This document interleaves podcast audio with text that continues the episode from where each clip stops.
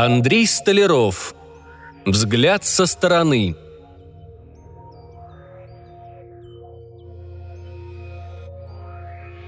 Выстрел ударил рядом, за неровным кирпичным уступом, который загораживал человека, прячущегося в тени. Человек этот вздрогнул и мгновенно отпрянул. Но стреляли, по-видимому, наугад. Пули он не услышал. Только на противоположном конце двора что-то лопнуло, посыпались звякающие осколки, вероятно, попали в окно первого этажа. Свет там погас, а к квадратам стекла прилипла непроницаемая чернота – и сразу же за кирпичным выступом прошипели. «Что ты делаешь? Ты с ума сошел?» «Показалось», — ответил второй, гораздо более спокойный голос. «Показалось», — раздраженно сказал первый. «Хобот велел взять живым. Если ты его хлопнешь, то Хобот тебя самого хлопнет». Невидимый собеседник еле сдерживался. «Возьмем, возьмем», — также спокойно ответил второй. «Не волнуйся, некуда ему деться. Ладно, пойдем посмотрим. Ты по правой стороне, а я по левой». Человек, который прятался в темноте, увидел, как из-за выступа появилась жуткая, слепленная из мрака фигура. Осторожно перебежала открытое пространство двора и, прижавшись к стене, снова исчезла во мраке. Ему показалось, что в руке блеснул пистолет. «Значит, они вооружены», — подумал он. Они вооружены, но убивать меня не собираются. Это обнадеживало. Впрочем, не особенно.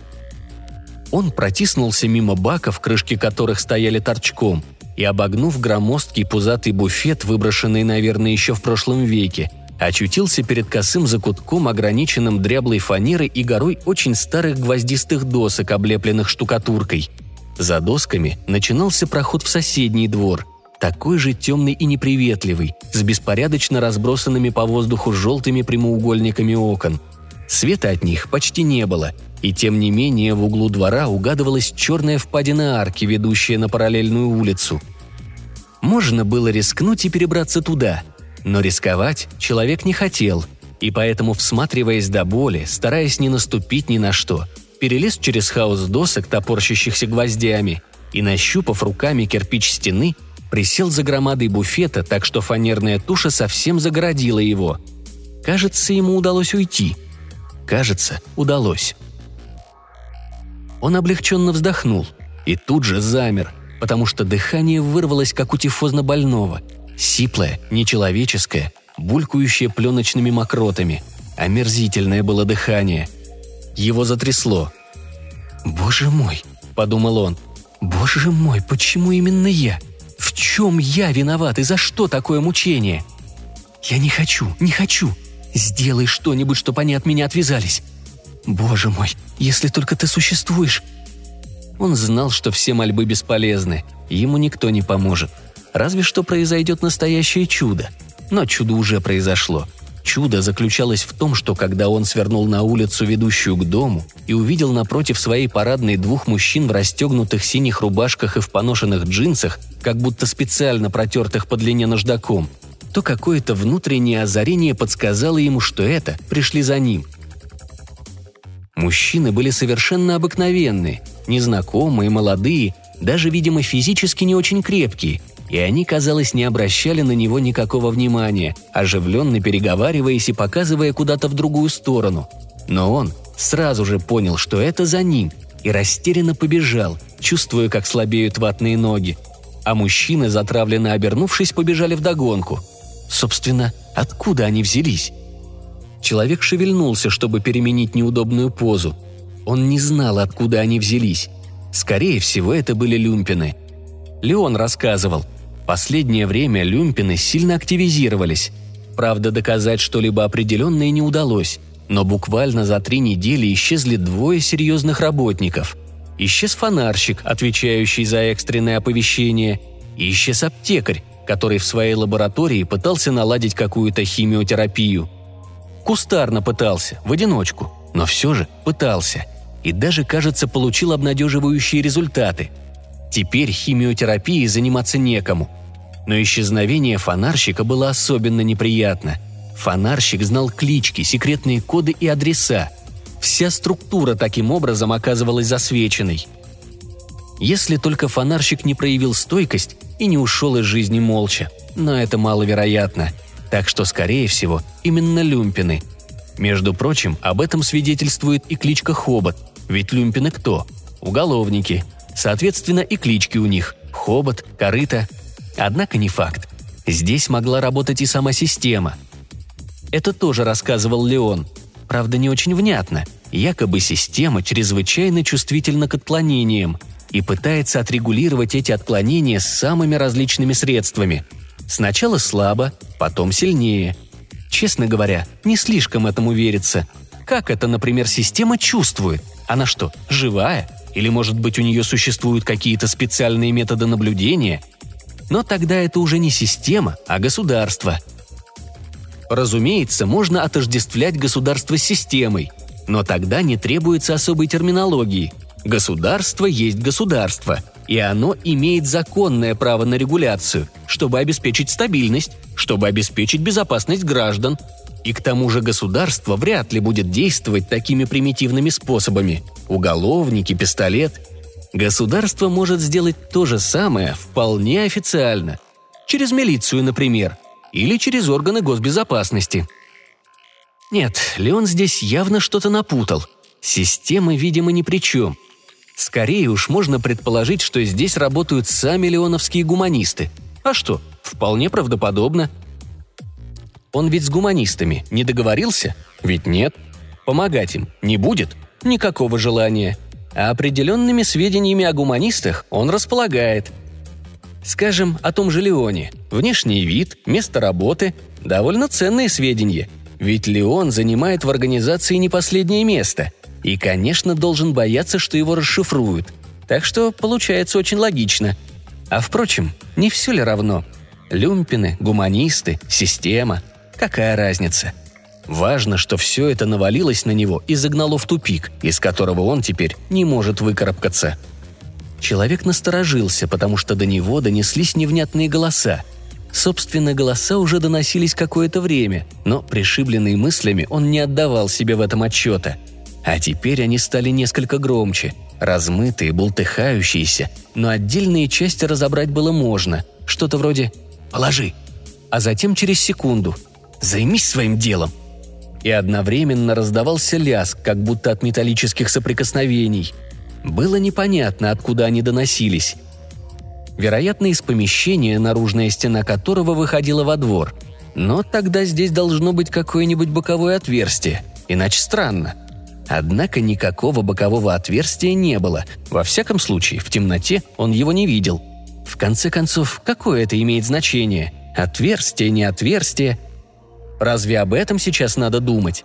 Надо думать о том, как жить дальше, как отсюда выбраться и как вообще существовать. Вот о чем сейчас следует думать. Наверное, он потерял осторожность, пытаясь что-нибудь разглядеть под низкими темными сводами, так как куча досок слева от него неожиданно покачнулась. Он почувствовал, что зацепил ее рукавом. Что-то тихо поехало, заскрипело, и вдруг шумом обрушилось, ломая фанеру – а поверх этого шума, дребезжа жестяными боками, выкатилась на середину двора пустая консервная банка. Человек сразу вскочил, чтобы бежать. Нет, не сразу.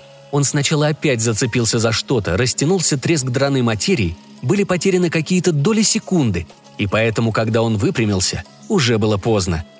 Вспыхнул яростный свет фонаря, направленного в лицо, и знакомый уверенный голос сказал – «Ну вот видишь, я же говорил, некуда ему деться. А ты – хобот, хобот. Ничего, все в порядке, хобот будь доволен». И добавил, по-видимому, обращаясь к ослепленному, обеспамятившему человеку. «Ну зачем ты бегаешь, дурачок? Не надо бегать. Мы ж тебя все равно найдем». «Ладно, хватит болтать», — прервал его первый голос. «Болтаешь, болтаешь, нарвешься когда-нибудь. Убедись, тот ли это, и подгони машину». «Да тот это, тот», — проникновенно сказал второй. «Я его узнал. Морда вон, инженерская». «Я тебе говорю, проверь». Человек почувствовал, как чьи-то быстрые руки ощупывают его, залезают в карман, вытаскивают оттуда институтское удостоверение. На мгновение, заслонив огненный круг фонаря, всплыло чудовищное лицо. Где кости были едва состыкованы под пергаментной кожей, а глаза, как нарывы, наполнены слизистыми выделениями. Он инстинктивно вздрогнул, и сразу же тот, кто его обыскивал, сжав плечо, сочувствующе сказал – «Стой, дурачок, не дергайся. Будешь дергаться, я сделаю тебе больно». Судя по всему, открыл удостоверение, потому что добавил радостным возбужденным тоном. «Ну вот, все правильно. Конкин Геннадий Васильевич, и фотография есть». «Ладно», — сказал первый голос. «Ладно, закончили. Давай машину». А второй осторожно поинтересовался. «Сразу к хоботу его повезем?» «Не твое дело», «Понял». Произошло какое-то шевеление. Свет немного переместился. Наверное, фонарь перекидывали в другую ладонь. Послышались торопливые удаляющиеся шаги. А затем оставшийся на месте преследователь нехотя объяснил. «Сейчас мы отвезем тебя к одному человеку.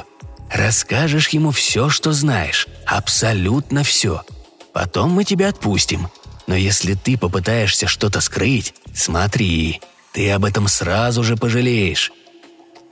Он, по-видимому, говорил что-то еще, вероятно, запугивал, угрожал в случае отказа немыслимыми мучениями. Человек, облитый ярким лучом, не слушал его. Точно луч одновременно пронизывал ужасом. Слова до сознания не доходили, воспринимался только безжизненный вязкий голос.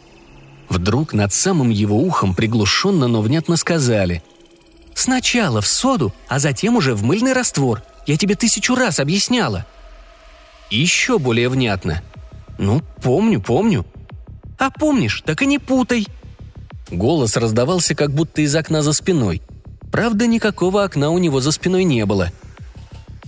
Но человек об этом не знал, и поэтому, вряд ли отдавая себе отчет в том, что делает, изо всех сил ударил назад, кулаками, локтями, напряженным одеревеневшим затылком. Это была чисто животная попытка вырваться. Он ни на что не рассчитывал. И однако вместо каменной тверди его тело проломило что-то очень непрочное. Посыпалась штукатурка, мелкие дробные камешки. И, сделав по инерции пару шагов, он внезапно оказался в довольно большом помещении, наверное, в моечной, потому что там в огромных чанах бурлил кипяток и возвышались на длинных столах беспорядочные груды тарелок – а два странных существа в халатах с закатанными рукавами, не выпуская посуды из рук, очень медленно пятились точно завороженные. «Ох!» – растерянно сказала то из них, которая выглядела постарше, а молодая посудомойка швырнула об стену с грохотом разлетевшуюся чашку и, завизжав, замахав ладонями, опрометью бросилась куда-то вглубь помещения. Распахнулась щербатая дверь, Вслед за ней он проскочил в эту дверь и заметался в коротком тупике коридорчика. Выхода из коридорчика не было, а были еще две двери, обе запертые и не поддающиеся никаким усилиям. Он напрасно тряс их и наваливался всем телом. Лампы дневного света горели на потолке. Слышалась разухабистая гнусная музыка и одновременно крик, распирающий посудомоечную. Вероятно, люмпины пролезли в дыру вслед за ним. Выбора не оставалось. Он поднял над головой сцепленные полусогнутые руки и как дровосек ударил ими в стенку перед собой. Он ждал непробиваемой твердости, он ждал боли в отбитых костяшках. Но боли не было. Стена легко проломилась, и двумя-тремя движениями он расширил отверстие, а затем протиснулся сквозь него. Волокнистую рыхлость разлома. «Картон! Всюду картон!» – подумал он. Эта мысль принесла почему-то спокойствие – и он достаточно хладнокровно вылез с другой стороны и пошел между столиками ресторанного зала. Царила невероятная паника. Карикатурные, похожие на людей существа вскакивали и вопили, судорожно шарахались от него, спотыкались и падали, опрокидывая на себя накрытые столики. Он не обращал на это внимания, лишь смотрел под ноги, чтобы ни на кого не наступить. И даже когда одно из этих существ в опереточной форме, обшитой по обшлагам желтой лентой, в блине синей фуражки и лаковых туфлях, вероятно, швейцар, неуверенно двинулось ему навстречу, делая попытку перехватить, то он не стал применять появившуюся в нем силу. Он просто сказал «Не надо, отец». И швейцар, громадным опытом своим ощутив, что и в самом деле не надо, в растерянности остановился – а он толкнул стеклянные двери и очутился на улице, где накрапывал дождь. И пошел вдоль громадных задернутых шторами витрин ресторана. Оттуда сочились крики, звон битой посуды, но он не оглядывался. Он даже не посмотрел, бегут за ним или нет. Ему было все равно. Сначала они отыскали слона – Слон стоял на площадке, несколько приподнятой для обзора, окруженный барьерчиком и широкой полосой железных шипов. Был он какой-то вялый, точно не выспавшийся. Тупо смотрели маленькие красные глазки. В складках морщинистой кожи скопилась серая пыль, а безвольные уши, как тряпки, свисали по бокам головы. Возникало ощущение, что все это ему уже надоело. И горячее солнце, заливающее окрестности желтизной – и голдящие нахальные стаи грачей, по-видимому кормящихся в зоопарке, и ленивый блеск зеленоватой воды во рву, и слоновник, и глупо таращащиеся посетители, и куски сладкой булки, которые, несмотря на запреты, нет-нет, да и летели к нему через ограду. Он ни разу не пошевелился. Застарелое непробиваемое уныние исходило от серой туши, и, наверное, это уныние подспудно чувствовалось теми, кто на него смотрел – потому что Витюня, первоначально рвавшийся именно в эту часть зоопарка, как-то быстренько поскучнел, завертел головой и капризным ноющим тоном заявил, что ему хочется мороженого. «Где ты видишь мороженое?» – спросил его Конкин. Но Витюню не так-то легко было озадачить. Он повлек Конкина по асфальтовому проходу, огибающему животных, похожих на безрогих оленей, протащил мимо обшарпанной низкой стены, за которой в глубине бетонного ложа что-то плескалось, дернул, заворачивая к птичнику с орлом на голой скале, и, наконец, вывел на сравнительно просторный участок, где под репродуктором, извергающим изнутра что-то праздничное, в самом деле сворачивалась в кольцо небольшая разомлевшая очередь. «Вот мороженое!» Конкин посмотрел на Таисию. Таисия, разрешая, кивнула. Они отстояли эту очередь, причем Витюни непрерывно вертелся – и взяли три одинаковых эскимо, ядовито-лимонных, блестящих, точно лакированные. Конкин проглотил кусок, и его сразу же замутило. Может быть, виноват был звериный запах, который пропитывал воздух, или яркая леденцовая корочка эскимо, казавшаяся несъедобной, или просто день был утомительный, жаркий. Давка в вагонах метро, давка за билетами в зоопарк. Так или иначе, но Конкин почувствовал, что проглоченная им липкая сладость неприятно пучится где-то внутри, разбухает, давит на стенки желудка. Душный тошнотворный комок продвигается к горлу. «Опять», – тоскливо подумал он. Да, действительно, было опять. Было муторно, плохо, прилегающий мир выпирал неприветливыми углами. Избавиться от них можно было только единственным способом. Конкин это знал. И хрипловато бросив Таисии «Я сейчас», Торопливо пересек открытое место, нагретое солнцем, повернул за угол, там, где это представлялось возможным, и, уловив боковым зрением урну, точно раненый простонав склонился над ней. Его тут же вывернуло.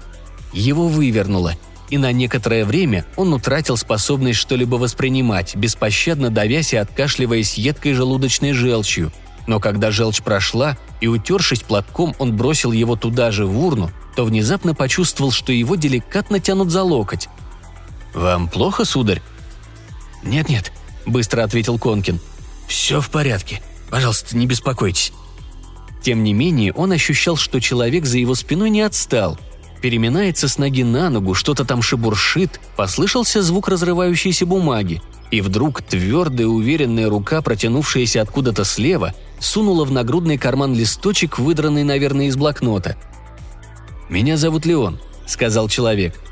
«Если вы почувствуете себя как-то плохо, если такие приступы будут далее повторяться, вообще, если вам покажется, что происходит нечто странное, то позвоните мне.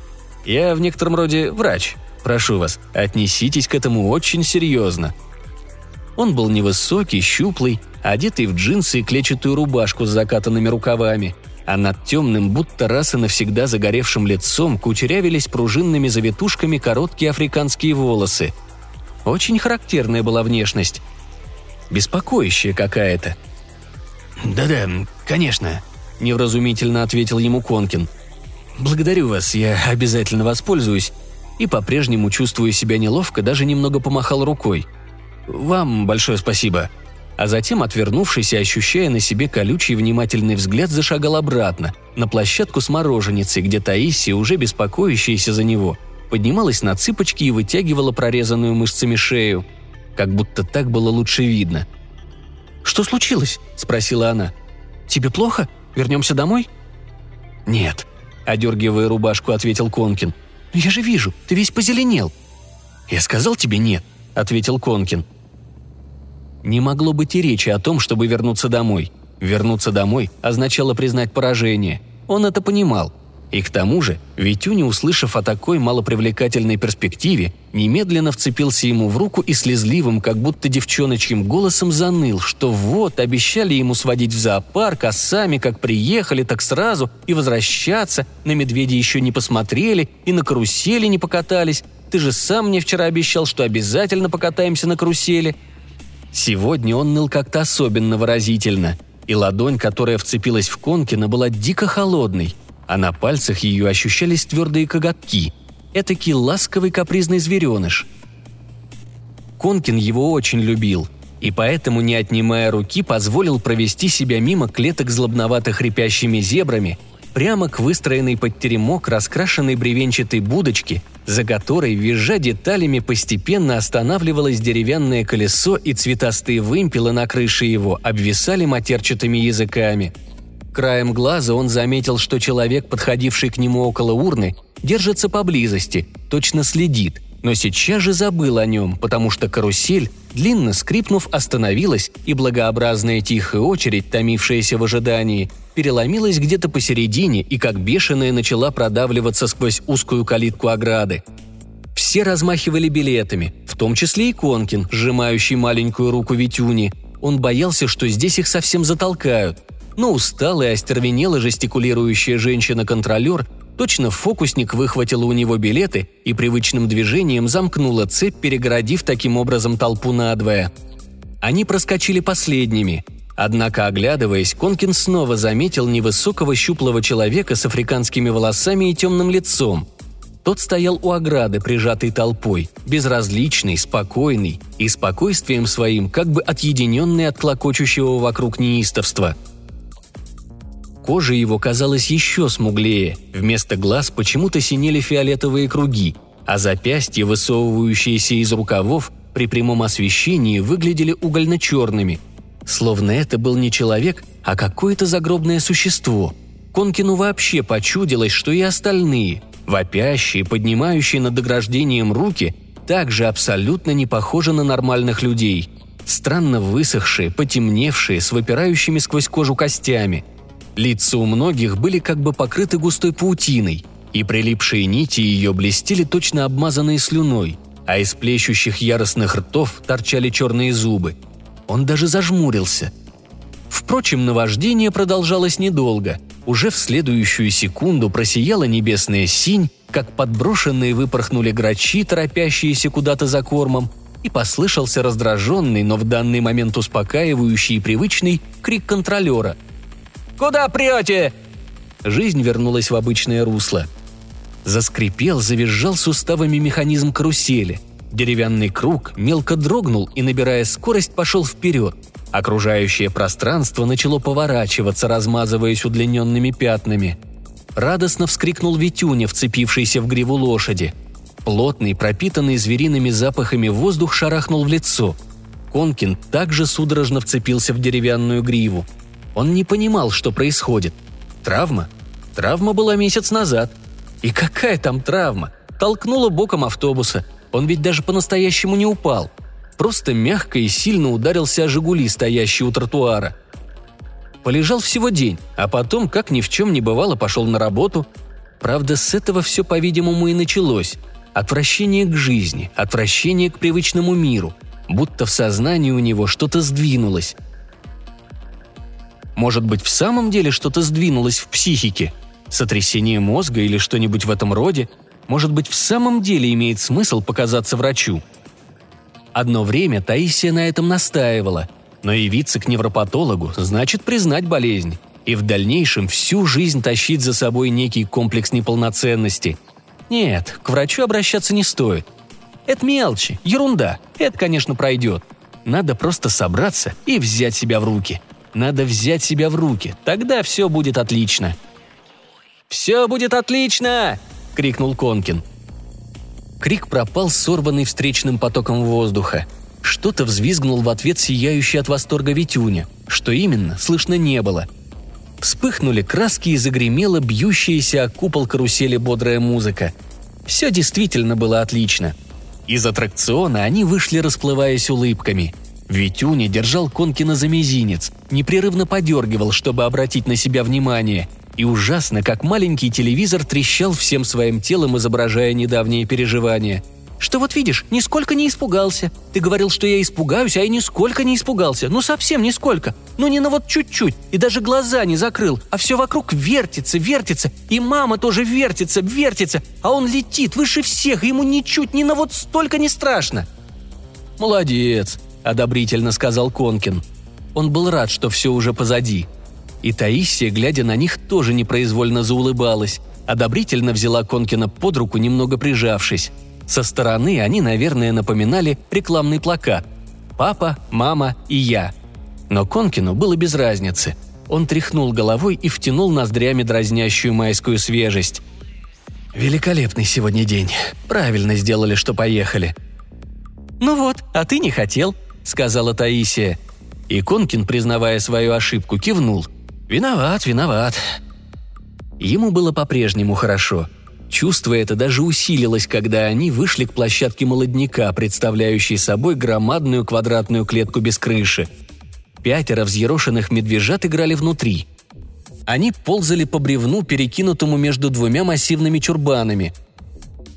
Карабкались на распиленное сучковатое дерево, основание которого уходило в бетон – неуклюже боролись друг с другом, плескались в огромной лохани, резко взбрыкивали, толкались или, наконец, просто пытались подрыть затоптанную до каменной глади сухую плоскую землю.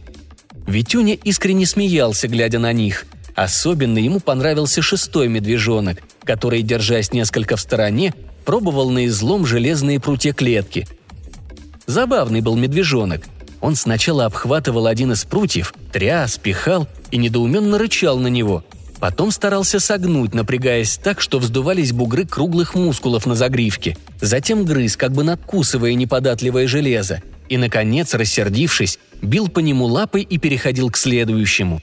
Так, раз за разом, неутомимо. Конкин, точно загипнотизированный, наблюдал за ним. Было в его движениях нечто привлекающее внимание. Может быть, та человеческая настойчивость, с которой он пытался вырваться на свободу – «Бедный, так и не привык», — сказала про него Таисия. Опять взяла Конкина под руку и, наклонившись к плечу, шепнула. «У тебя все в порядке?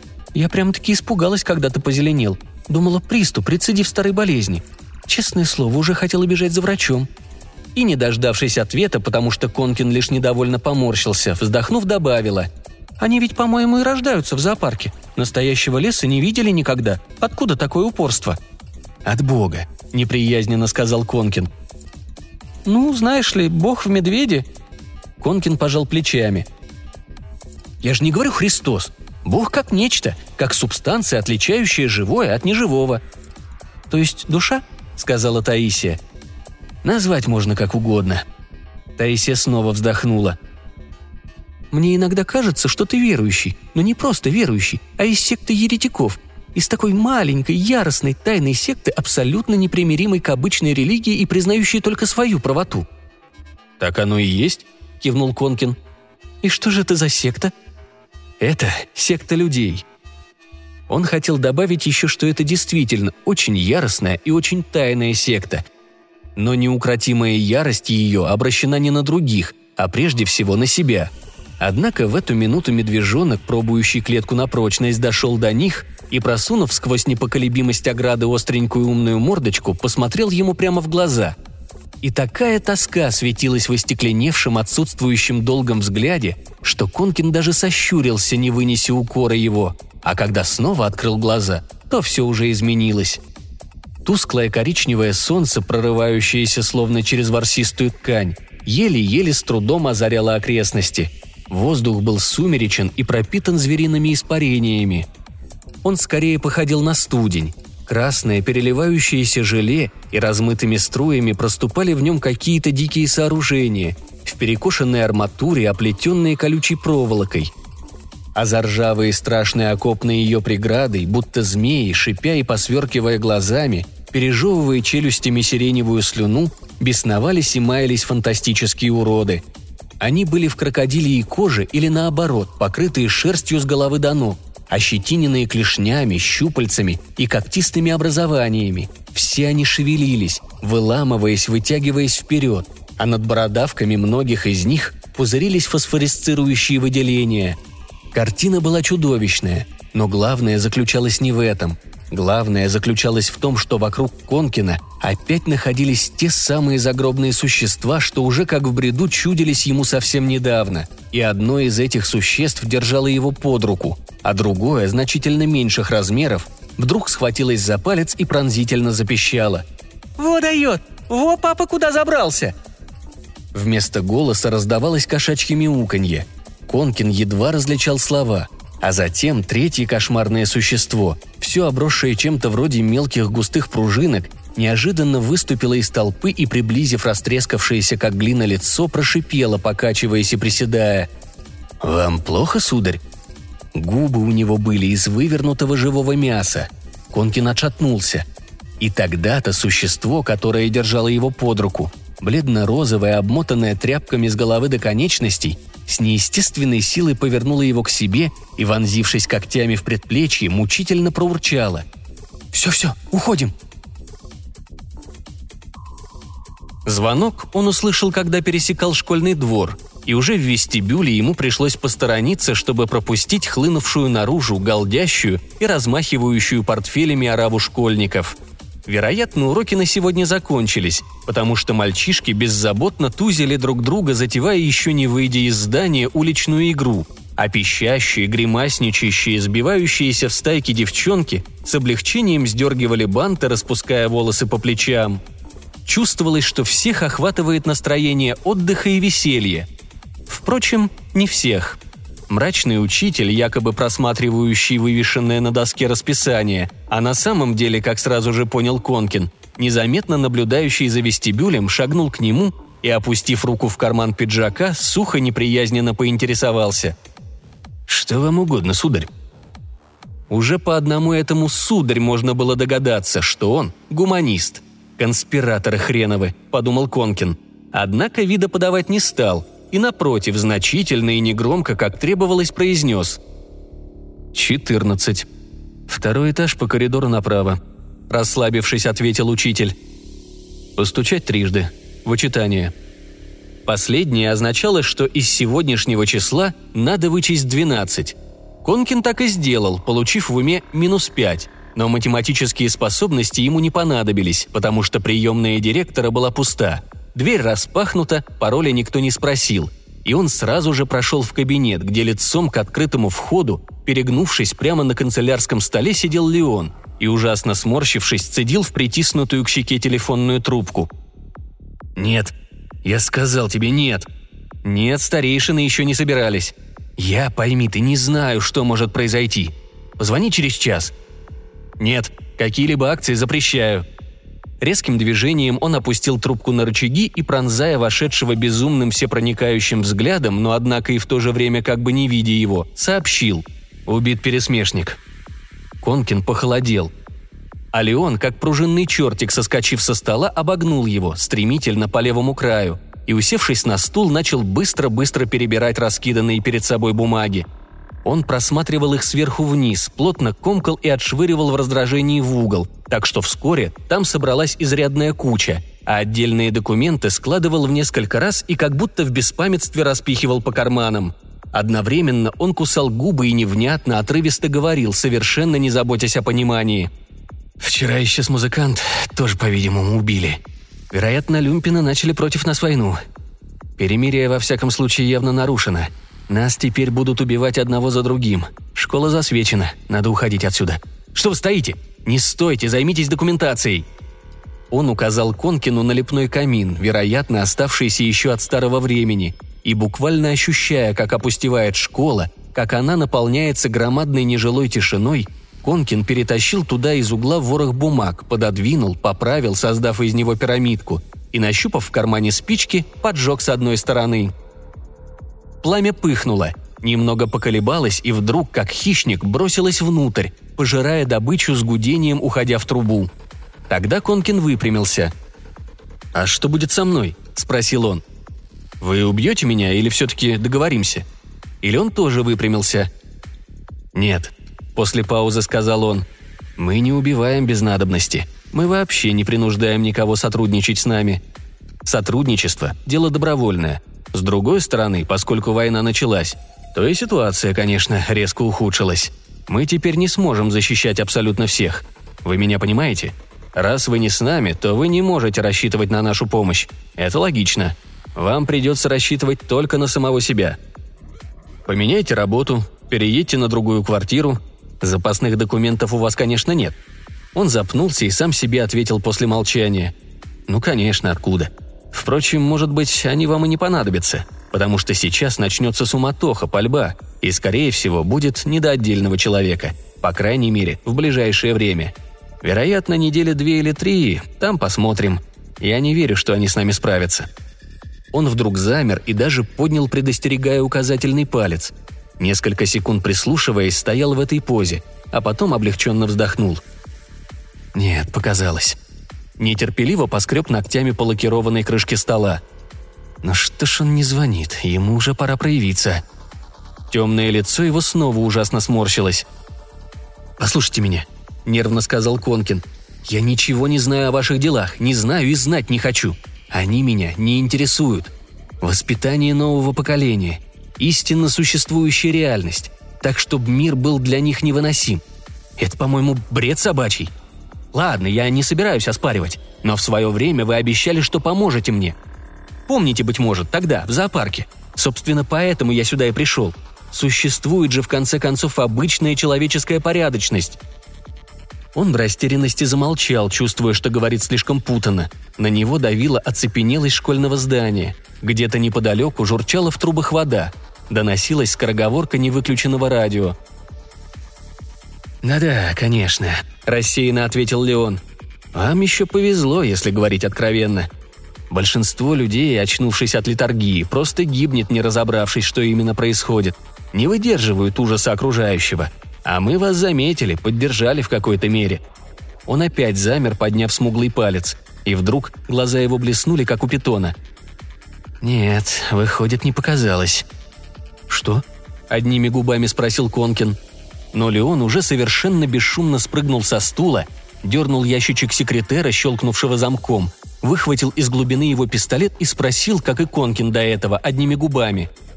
«Стрелять умеете?» Конкин затряс головой. «Берите, берите», – нетерпеливо сказал Леон. «Что вы думаете, они вас в живых оставят?» А поскольку Конкин лишь пятился, все так же тряся головой, то, пожав плечами, сунул пистолет в карман и, извлекший из секретера второй, осторожно, чтобы не издавать громких звуков, передернул затвор. «Ну, как хотите. Можете вообще здесь остаться. Я вам не нянька». Тем не менее, открывая дверь, призывно махнул рукой. «Ну, шевелитесь!» Они пересекли коридор, сквозь пустынные окна которого светило солнце. Завернули на лестницу широкими ступенями, ведущую вниз. И чуть не споткнулись о распростертое на площадке мешковатое нескладное тело – Мертвец лежал, весь обмякнув, неестественно вывернув голову, прижатую к тверди бетона. Грязноватое лицо его было сплющено. Однако Конкин узнал учителя, который сторожил вестибюль. И от того, что этот учитель был только что жив, а сейчас уже мертв, ему стало совсем плохо. «Назад!» – шепотом крикнул Леон. И сейчас же стеклянный плафон над их головами разлетелся на множество хлестнувших осколков. Кажется, перед этим Конкин услышал какой-то характерный хлопок – или не услышал, определить было трудно. Леон сразу выстрелил в нижний пролет, и убойное эхо, отразившись от стен, ударило Конкина по ушам. «Есть один», – злобно сказал Леон. Они ринулись обратно, в тишь кабинета, причем Леон судорожными, но точными движениями запер дверь, приговаривая. «Картон, однако, задержит». С удивительной для хилого сложения силой протащил вдоль стены книжный шкаф, чтобы загородить предбанник – а затем отомкнул на противоположном конце дверцу черного хода. показалась узкая лестница, освещенная лампочками, висящими на скрученных проводах. «Старая застройка. Хорошо, что оставили». Он опять достал пистолет и почти насильно втиснул его в холодную руку Конкина. «Держите, держите. Вы же видите, что происходит. Стреляйте в любого, кого заметите. Наших людей в здании нет. И не дожидайтесь команды. Командовать будет некогда. Только, пожалуйста, меня не убейте». Бесноватая, пугающая ирония прозвучала в голове. Он засмеялся. И в этот момент за стенками кабинета что-то рухнуло, покатилось, посыпалось, дребезжа сочленениями и битым стеклом. Точно разорвалась граната. «Это в приемной», — вздрогнув, сказал Леон. Вытолкнул Конкина в черный ход и опять запер дверь, укрепленную изнутри деревянными брусьями.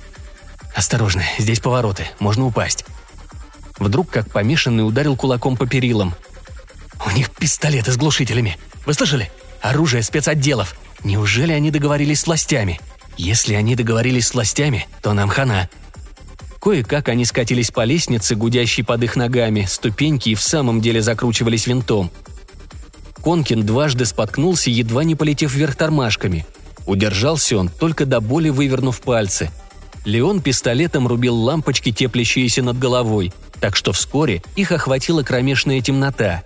И тем неожиданнее показался свет, хлынувший из-за двери снаружи. Конкин не разобрался, как это получилось, но он почему-то оказался движущимся впереди, и когда выскочил в убогий садик сзади от школы, то в слепящем, опаляющем глаза блеске дня вдруг увидел расплывчатый силуэт, чрезвычайно медленно поворачивающийся в их сторону. Он не знал, почему силуэт поворачивается так медленно. Вероятно, время остановилось, но он тут же, по-видимому, машинально нажал курок и, получив вдоль руки отдачу, чуть не вывернувшую пистолет из ладони, заметил, как силуэт этот сгибается, словно поймав футбольный мяч животом, а потом становится на колени и тычется в землю, забросанную хабариками. Он еще успел подумать. «Неужели это я выстрелил? Боже мой, я же этого не хотел!» Но силуэт, будто кукла, заваливающаяся на бок, уже куда-то исчез. Прыгнула под самые руки чугунная решетка сада. Тело как бы само собой перекатилось через нее. Распахнулась безумная, как будто пьяная улица. Дома казались обглоданными, перемолотым хламом зияли между ними громадные пустыри.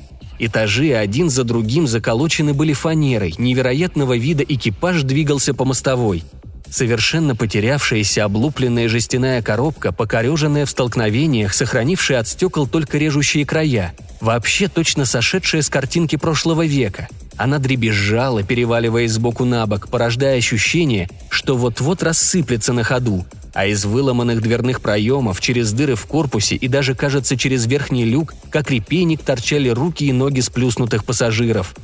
Конкин не сразу догадался, что это автобус – а когда догадался, то побежал, огибая его и стараясь заслониться ползущей, как черепаха, нелепой тухлой громадиной. Он надеялся, что ему удалось оторваться, но сейчас же кто-то выкрикнул из-за спины. «Молодец!» Или он, указывая дорогу, обгоняя, дернул его за рубашку. «Туда! Направо!» Вдоль щеки его кровоточила багровая ссадина. Смуглое лицо вообще как-то изменилось, обмякнув. Но как именно, Конкин не уловил. Времени не было. Они проскочили длинный, сворачивающий под углом рукавчик породника и, перелезший через балки, провалившиеся откуда-то сверху, очутились перед массивной плитой, перехваченной дужками, на которых, присосавшись, висели четыре мощных замка.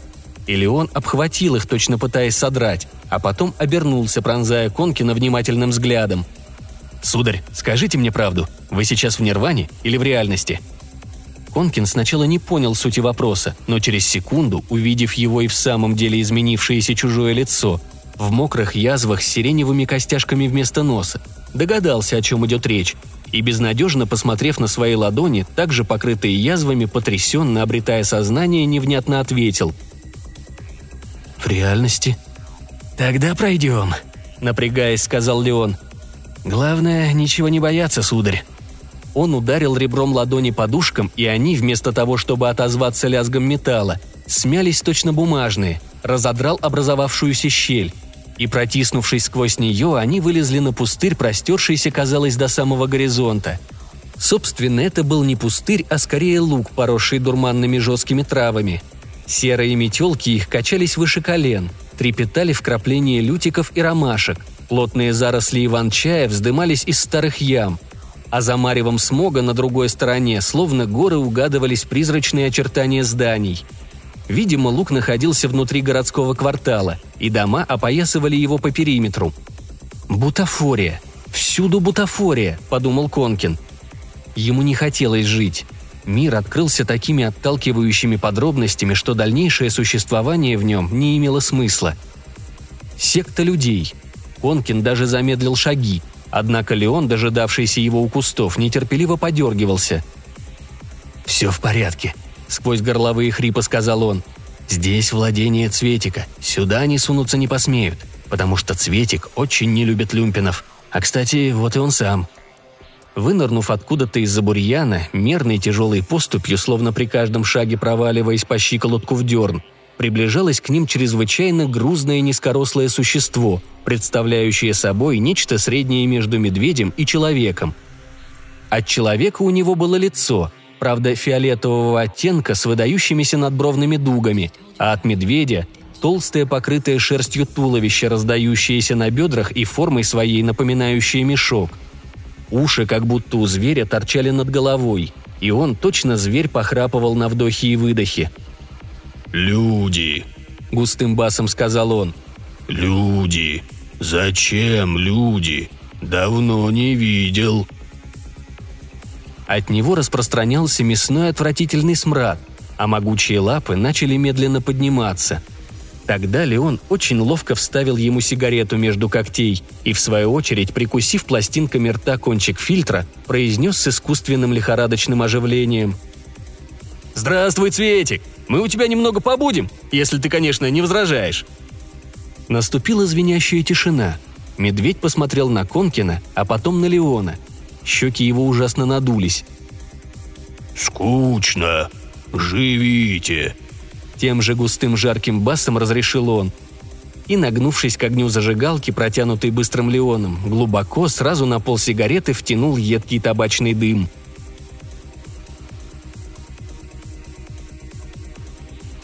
Пока Таисия приводила в порядок дачу, пока она распечатывала окна, чтобы выветрить затхлость старого воздуха, пока она протирала отсыревшую мебель и пока споласкивала посуду, с ее точки зрения недостаточно чистую после зимы, Конкин с Витюней разожгли костер.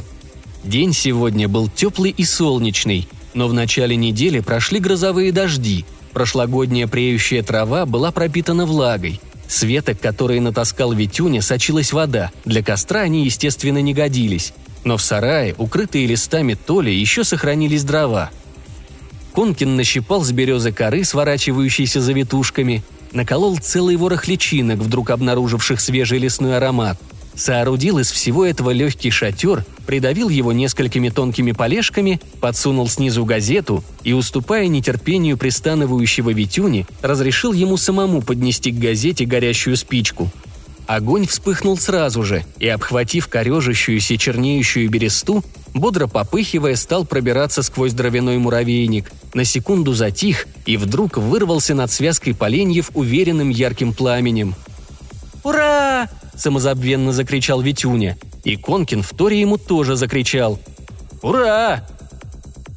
Он как будто даже забыл, что буквально минут десять назад, искоса и совершенно случайно, глянув через плечо на дачу, он увидел не симпатичный одноэтажный домик, сияющий сквозь заросли желтизной, а какую-то перекошенную, мрачную, изъеденную нищетой хибару, больше напоминающую собачью грязную конуру, кое-как составленную из гнилых липких досок, покрытых дерюгой, с дырами вместо окон, затянутыми полиэтиленом. Продолжалось это не более двух секунд и сразу же прекратилось. Конкин не хотел вспоминать об этом. Не было ничего лучше горячего хрустального дня, клейкой зелени, не успевшей еще потускнеть в начале лета, запахов мокрой, пробуждающейся от обморока земли и веселья костра, громким треском своим, как бы разговаривающего с ними. Витюня все-таки бросил туда охапку веток – и, распрямляясь от закипевшей во внутренних порах воды, они зашипели, поглотив собой верхний огонь и подняв к небосводу витой изумительный хобот дыма. Витюня даже запрыгал от восхищения. «Ура!» Впрочем, Таисия несколько охладила эти восторги, озабоченно посмотрев на хобот, который тучнел, и предположив, что уже через две минуты прибежит жаловаться сосед. Дескать, задымили ему весь участок. Сами будете объясняться. «Ну и объяснимся», – легкомысленно сказал Конкин. Таисия спорить не стала, а с обычной своей логикой, как бы приводя следующий аргумент, напомнила им, что они обещали начистить для обеда картошки. «Начистите пол ведра, будет вам обед. Не начистите, соответственно, обеда не будет», Настроение, разумеется, ощутимо испортилось. Витюня даже высказался в том смысле, что лично ему никакого обеда не требуется. Если, конечно, лично ему выдадут 10 пряников и лимонаду. Делать, однако, было нечего. Конкин набрал воды в эмалированное ведро, водрузил между двух чурбаков сетку с бугристой картошкой, персонально вручил маленький нож Витюне, нож побольше и поострее взял себе, и они, скучновато поглядывая друг на друга, принялись за работу – Картошка была вялая, прошлогодняя, клубни ее морщились, не поддаваясь ножу. Приходилось выковыривать многочисленные глазки, безобразно чернеющие в желтом неаппетитном теле. Шелуха налипала на руки. Витюня мгновенно испачкался с головы до ног, недовольно сопел, отмахивался от комаров. Толку от него было мало. В конце концов, он решил, что удобнее сначала нарезать клубни кубиками, а потом уже счищать с них мягкую кожуру. Чем и занялся, увлеченно покряхтывая – Конкин ему не препятствовал, он прикидывал, удастся ли отсидеться на даче. Предположим, взять на работе недели две за свой счет, подготовиться, запастись той же самой картошкой, попросить Таисию, чтобы никому не давала адрес. Две недели – это ведь громадный срок. За две недели может произойти все, что угодно. Например, люмпины сожрут гуманистов, и тогда, может быть, Конкин им не понадобится. Или наоборот, гуманисты перещелкают люмпинов, и тогда, вероятно, удастся договориться с Леоном – может быть, это вообще образуется как-то само собой. Может быть, он выздоровеет и превратится в нормального человека. Правда, непонятно, можно ли считать это выздоровлением, так же, как непонятно, что именно следует принимать за норму. Конкин бросил в ведро очередную картошину, и картошина эта почему-то всплыла, закачавшись среди шелухи, которую по ошибке сыпал Витюня. Но вылавливать шелуху Конкин не стал – он вдруг с потрясающей ясностью понял, что, конечно, отсидеться на даче ему не дадут. Из чего это он решил, что ему дадут отсидеться? Идет война, идет гнусная тайная битва на истребление. Перемирие, о котором он слышал, нарушено. Цель войны – абсолютная победа одной из сторон. А победят в этой войне, разумеется, люмпины. Просто потому, что люмпины побеждают всегда, и к тому же они пользуются явной поддержкой государственных органов – Наверху у нас кто? Наверху у нас тоже люмпины. И ничто не мешает им объединиться между собой. Люмпины-политики и люмпины-исполнители. Речь идет, если сформулировать точно, о борьбе за власть. С какой стати они будут оставлять в живых нейтрального наблюдателя? Наблюдатель – это для них источник опасности, потому что наблюдатель видит реально существующий мир. А отсюда полшага до оппозиции и сопротивления – Разумеется, они не оставят его в живых. Бесполезно надеяться, это пустые иллюзии. Ясность понимания была настолько жесткой, что от грубой непреодолимой силы ее, или, может быть, от гнилостного прелого запаха намокших очисток, Конкина слегка замутило, и он не сразу услышал Таисию, которая, бесшумно возникнув у него за спиной, ядовито, с явственным удовлетворением произнесла. «Ну вот, я вас предупреждала. Ты хотел объясниться? Теперь объясняйся». Судя по звуку шагов, она направилась к дому. Витюня тоже благоразумно исчез. И поэтому, когда Конкин, подняв отяжелевшую голову, торопливо сглотнул, борясь с тошнотой, то увидел, что остался один на один с лохматым, по внешности безалаберным человеком, облаченным в тельняшку и брезентовые штаны, сквозь карманы которых обрисовывались две поллитровки. Глаза у человека были на выкате, а под бульбой синюшного носа топорщились кошачьи усы – словно у злодея из детского кинофильма. Это был сосед. «Так это самое», — увесисто сказал он. «Это я, значит, э, по какому вопросу? По вопросу, значит, что оно на меня дымит. Это самое, значит, чтобы оно на меня не дымило». Распрямляя грудь, он шумно втянул носом в воздух, а затем, не выдыхая, икнул, как бы усвоив его целиком. Тем не менее, распространился запах водочного перегара, а сосед заключил – это самое, значит, э, по обоюдной договоренности». Он имел в виду дым от костра, что, набрякнув жгутом, тянулся к его участку. Жалоба была уже не первой. Конкин знал, как вести себя в этих случаях. Но едва он, вымоченно улыбаясь, попытался подняться навстречу усатой, недоуменной физиономии, как она вдруг качнулась, заваливаясь куда-то назад. Мелькнуло синее небо, угол крыши с трубой, курчавое облако. Ноги Конкина неожиданно подогнулись, и он шлепнулся со всего размаху обратно, чуть не промахнувшись мимо березового чурбана – у него, наверное, даже на секунду померкло сознание, потому что, очнувшись, он вдруг увидел, что присевший в раскорячку сосед, как-то странно сбросив маску веселья, узловатой рукой придерживает его на чурбане, а другой подносит взявшийся неизвестно откуда стакан, на две трети наполненный светлой жидкостью. «На вот, выпей. Выпей, говорю, легче будет». И по запаху было ясно, что в стакане чистая водка. «Я не пью», сказал Конкин, разлепив вязкие губы. Однако сосед резко отвел его протестующую ладонь и как будто клещами стиснул все тело. «Пей, не надо мне ничего доказывать. Я ж химик по специальности. Я знаю, что делаю». Та рука его, что поддерживала Конкина на чурбане, ухватила за волосы на затылке, решительно запрокидывая, а другая прижала граненый стакан к зубам. Конкин не мог противиться. Водка сама собой заструилась сквозь горло. От спиртового жгучего вкуса он задохнулся, но сейчас же, сменяя противную жидкость, полилась колодезная вода, и вдруг в то же мгновение стало значительно легче. Точно лопнула дурнота, обволакивающая рассудок. Хлынул упоительный воздух, и весеннее солнце потекло по артериям. Конкин откинулся. «Так это вы аптекарь?» – ошеломленно спросил он. «Вот не ожидал. А я слышал, что вас убили?» «От кого слышали?» сразу же спросил аптекарь.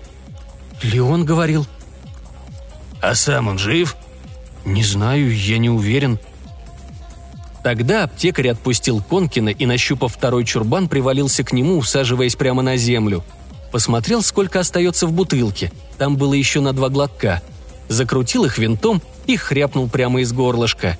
Мятая рожа разгладилась. «Вот так!» – чуть осипшим голосом сказал он. 150 миллилитров, и вы в нирване. Химиотерапия. Рекомендую на будущее». «А у нас есть будущее?» – спросил Конкин. Аптекарь пожал плечами. «Трудно сказать. С одной стороны, если вы все время в нирване, то особой опасности не представляете. А с другой стороны, реальность уже повлияла на вас. Лично я полагаю, что многое будет зависеть от конкретных раскладов. На их месте я бы на нас просто плюнул. Кто мы, в конце концов? Слизняки. Мир таков, каким мы хотим его видеть. Неизвестно еще, кто здесь по-настоящему прав. Может быть, как раз они неизлечимо больные. И не забывайте, три раза по 150. Вот увидите. Через месяц все это нормализуется. Я ведь знаю, я пробовал на себе. Закряхтев, аптекарь поднялся, оглядевшись вокруг. Наклонившись, засунул пустую поллитровку в кустарник и довольно вяло помахал рукой на прощание. «Пойду, пожалуй», — сообщил он. «Крыш за зиму сгнила, надо подремонтировать. Извините, что беспокою насчет костра, но, вы знаете, астма просто замучила. Выворачивает от дыма, я даже бросил курить. Еще раз помахав на прощание, он, по-видимому, уже возвращаясь в образ, лихо поддернул штаны, хмыкнул, цыкнул и, переваливаясь, направился к задней калитке. Левой рукой отмахивал, а правой придерживал другую поллитровку в кармане. Не дать не взять, классический пролетарий. Черные смоляные пятна красовались на внутренности колен. Подоспела Таисия и сразу же поинтересовалась. «Ну как?»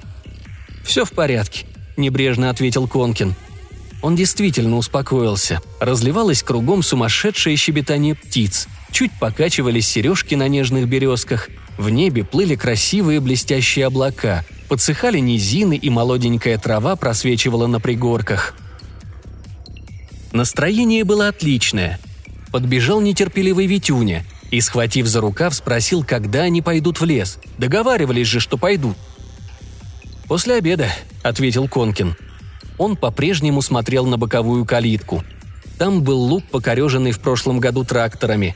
Выдавленная ими земля затвердела, и между уже появился бурьян, а на другой стороне луга находилась дача аптекаря. Острозубая дранка крыши проглядывала сквозь сирень. Глянцеватой сиренью заполнен был, кажется, весь участок. Вероятно, аптекарю было лень ее проредить, и вдоль пышных кустов протекали пласты синеватого дыма. Невеликий костер, разожженный Витюней, уже прогорел, а они по-прежнему перетекали, пучились, увеличивались в размерах, и в увеличении этом было что-то зловещее.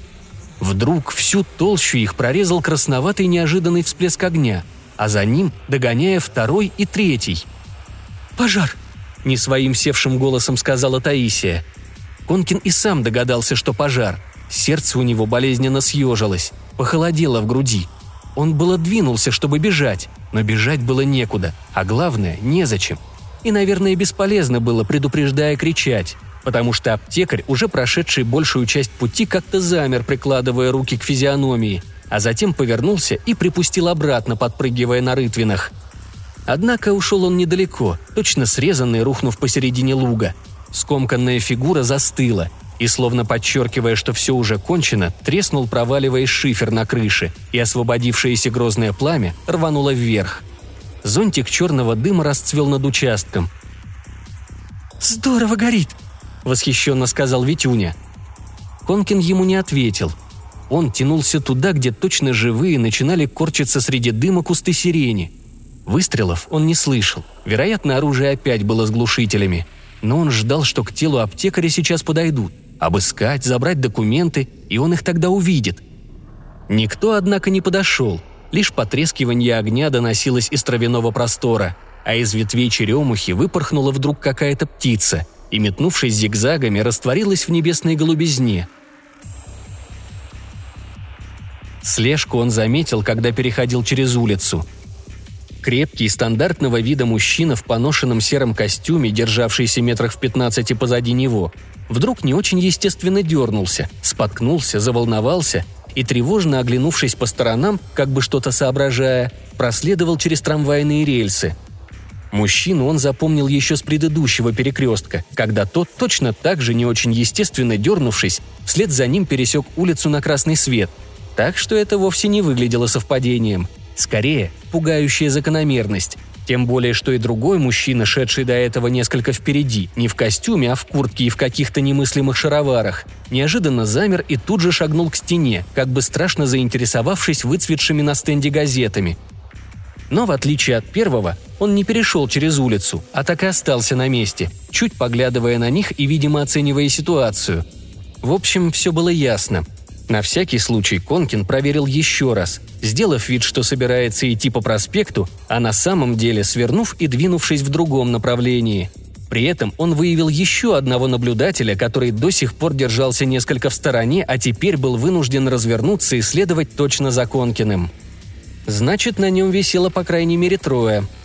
Это было плохо. Это означало, что его линия все же прослушивается. Неделя прошла спокойно. Конкина никто не тревожил, лишь однажды в середине ночи вдруг зазвонил телефон и панически незнакомый голос проинформировал, что вот только что провалился затейник. Абсолютно надежно, сведения из первых рук. И смотритель поэтому распорядился, чтобы все, кто на затейника выходил, сменили координаты. Прямо сейчас, не дожидаясь утра. А дальнейшую связь будет осуществлять Воки-Токи – следовало также уничтожить все документы, находящиеся на руках, и в ближайшее время не проявлять никакой активности. В случае опасности вообще уходить из города.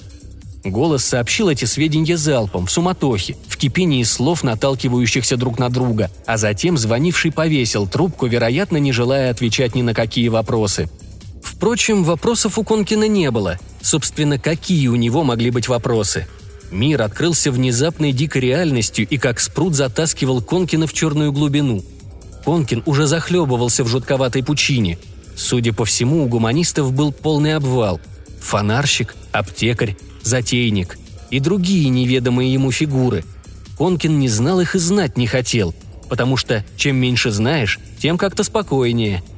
В эти дни он три раза звонил Леону из автоматов, и, конечно, телефон Леона не отвечал – Вероятно, вся школа была расформирована. Вот и воспитали новое поколение учеников, тех, кто будет видеть мир таким, как он есть.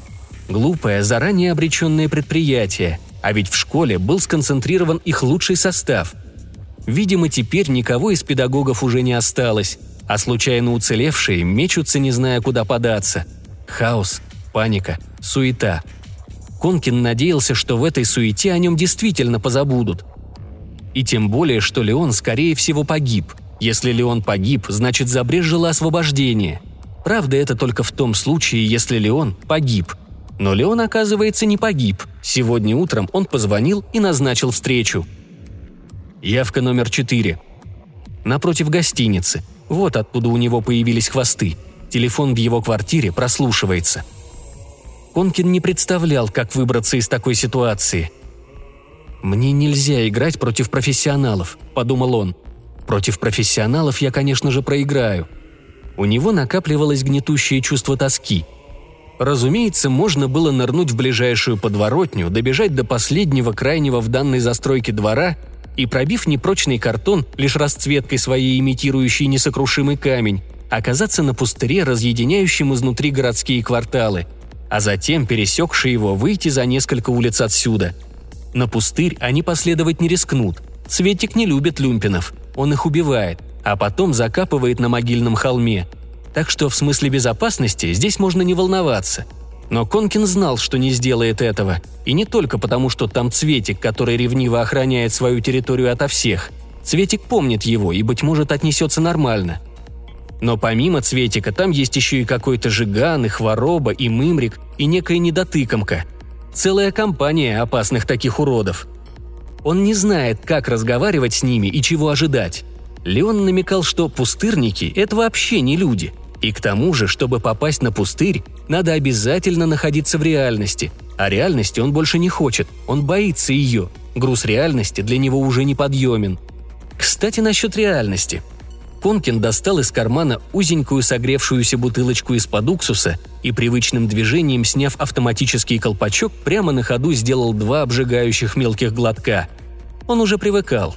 Водка не казалась такой противной, как раньше – Быстрой тяжестью скатилась она в желудок, и почти сразу же отозвался по всему телу стремительный легкий жар.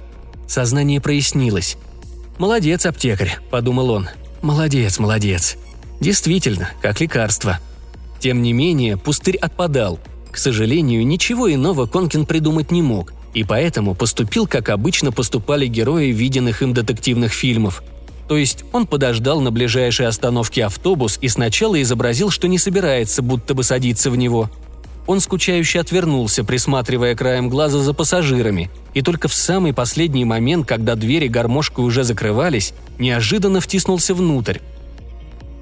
Проехал в давке и духоте несколько извилистых остановок, также неожиданно выскочил и пересел на трамвай – а затем очень быстро нырнул в метро и проделал этот же самый трюк с электричками, непрерывно меняя их, переходя с одной линии на другую. Операция заняла около получаса. Конки натолкали, ругали за неуклюжесть. Дважды его довольно чувствительно прищемило в дверях, а один раз он сам, промахнувшись, ударился костяшками пальцев о поручень. К исходу этого получаса он чувствовал себя так, словно его пропустили через мясорубку. Ныл придавленный локоть, гудели ноги, но зато, когда он наконец выбрался из метро и опять же, меняя транспорт, проехав для страховки несколько разнонаправленных остановок, то, сойдя на просторном безлюдном проспекте, тянувшемся к месту назначения от реки, он с удовольствием констатировал, что замеченные им прежде мужчины, по-видимому, отстали. И даже не по-видимому, а совершенно точно. Во всяком случае, поблизости их не наблюдалось. «Вот тебе и профессионалы», – подумал Конкин. «Значит, я все-таки могу играть против профессионалов». Эта мысль почему-то его не обрадовала. Потому, вероятно, что он чувствовал мизерность данной победы. Что она значила по сравнению с безумием мира, по сравнению с тошной и грубой реальностью, которая его обволакивала? Он пугался этой реальности, и вместе с тем было в ней нечто притягательное, некая жестокая правда, некое истинное существование – и если отказаться от правды, если опрометью захлопнуть двери чуть-чуть пока приоткрывшиеся перед ним, то тогда и реальность мира ускользнет навсегда, и останется только нирвана. Муторная, привычная, успокаивающая, безнадежная глухая нирвана. Нирвана во веки веков. И еще останется сожаление о другой, настоящей жизни. То мучительное сожаление, которое порождает тоску и болезненное ощущение собственного ничтожества – что вот мог бы когда-то все изменить, не осмелился. Не осмелился, а теперь уже слишком поздно. Момент упущен. Никакой другой жизни не будет. Другой жизни не будет. Нирвана и сожаление. Конкин это тревожно осознавал. И поэтому все ускорял-ускорял шаги, перейдя в конце концов на трусцу задыхающегося слабого человека. Он безбожно опаздывал, но надеялся, что Леон его все же дождется.